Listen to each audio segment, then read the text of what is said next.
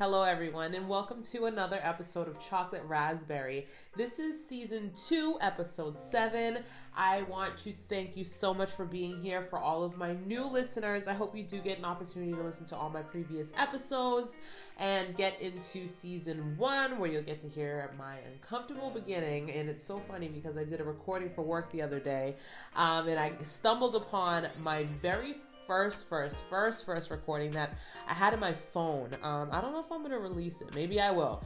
But it was in 2019. Um, my first episode of season one was actually in 2020 during the pandemic, but I did do it prior. So I believe the date was August 2019, where I'm like, this is a test, this is only a test. But, anyways, I'm your host, Spectacular Jax. I'll get into that a whole nother day. I'm so grateful to be here. I do want to uh, apologize for not being here on Monday. Um, one, I'm a procrastinator.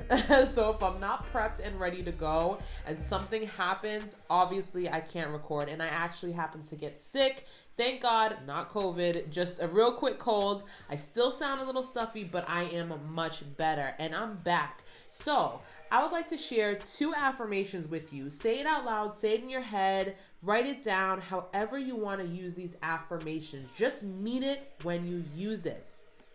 Let's get into it. I have the ability to achieve any task I set my mind to with comfort and ease. Everything is happening for my highest good. Sorry, I have to clear my throat. We're going to do those one more time, slow, so we believe in it. So give me a moment. Again, however you like to use your affirmations. I have the ability to achieve any task I set my mind to with comfort and ease. Everything is happening for my highest good. Now, the month is coming to an end. This is a perfect time to just take a moment and reflect on our lives and recognize what's going well.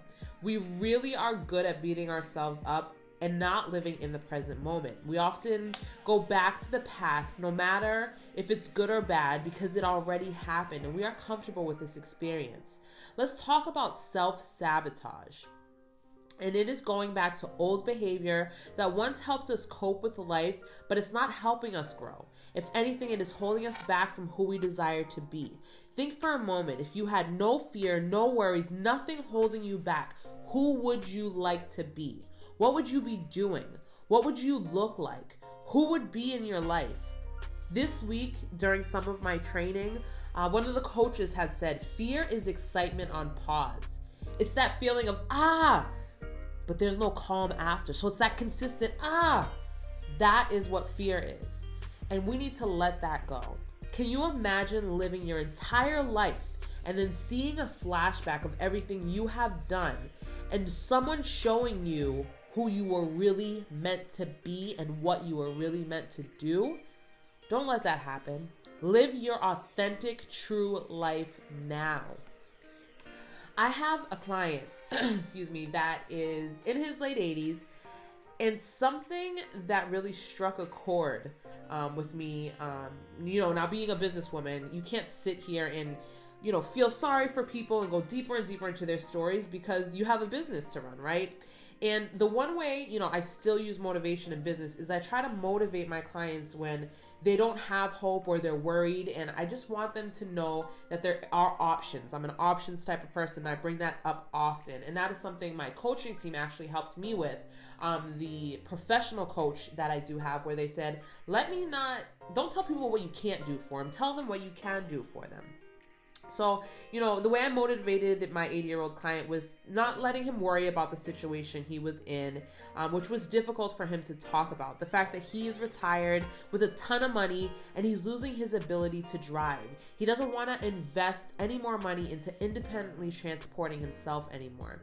He mentioned places he wants to travel to that he'll never get to go to, things he wanted to do, but with his age and his health, he could no longer do it. And he doesn't have any kids and his wife is gone and all he has is himself. And he just kept mentioning he had wished he had done these things. And now that he has all this money, unfortunately, he can't buy the life he wished he had lived.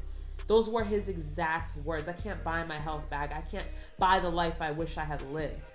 And it hit me like a ton of rocks. I was like, wow, you're right. As hard as I work in the lifestyle I want to have, I have to stop and just live. Be the woman I want to be because no matter how much I make at 80, the last thing I want is for everything I wish I did to just pass me by. The woman I wish I could have been and looking in the mirror at myself when I get older and say, why didn't I live the life I wanted to live? Why wasn't I the woman I wanted to be? All because of fear and anxiety? No. So hearing something like this really had me thinking and my mind was just going like, what is it that I really want to do? Where do I want to be? Who are the people that I really want in my life? Am I doing what I want to do? That all just started turning in my head. If you don't set the example and believe in yourself, what will motivate the people around you? Even if you don't have children or family around you, there are coworkers, there are friends, and unfortunately, in the life we live, I have to say there are followers in your life. It's just our reality. Some people, their social media family is bigger than their blood family. Some people have no family left. And again, that's okay. And that's just the life that we live. And one day, I know I too will have probably no family. So, again, what example are you leaving? Because you motivating others motivates you because the people you keep around you is a reflection of you. And I say this often the world needs you in ways you don't even know. A friend of mine and I spoke um, a couple weeks back about our depression. Um, and we discussed our families and our culture and how mental health and our childhood trauma, which then turned to adult experiences, not mistakes now, experiences and lessons that we had been having uh, trouble coping with. There were things that we just had trouble understanding why things were the way they were.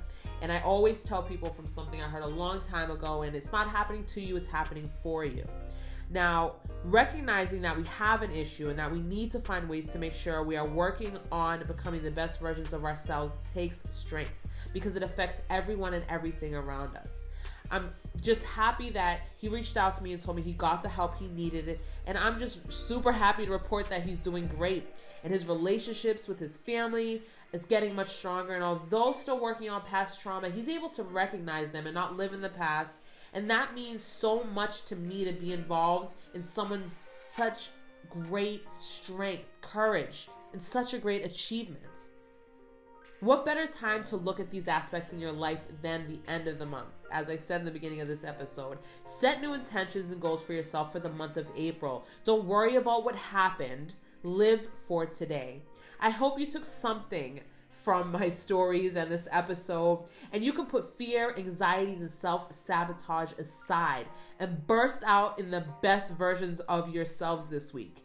Go forward, don't look back. Live your best life now. I love you all. I hope you have a great week. See you next month. I'm just joking. See you next week for episode 8. Thank you for your patience as always. Bye.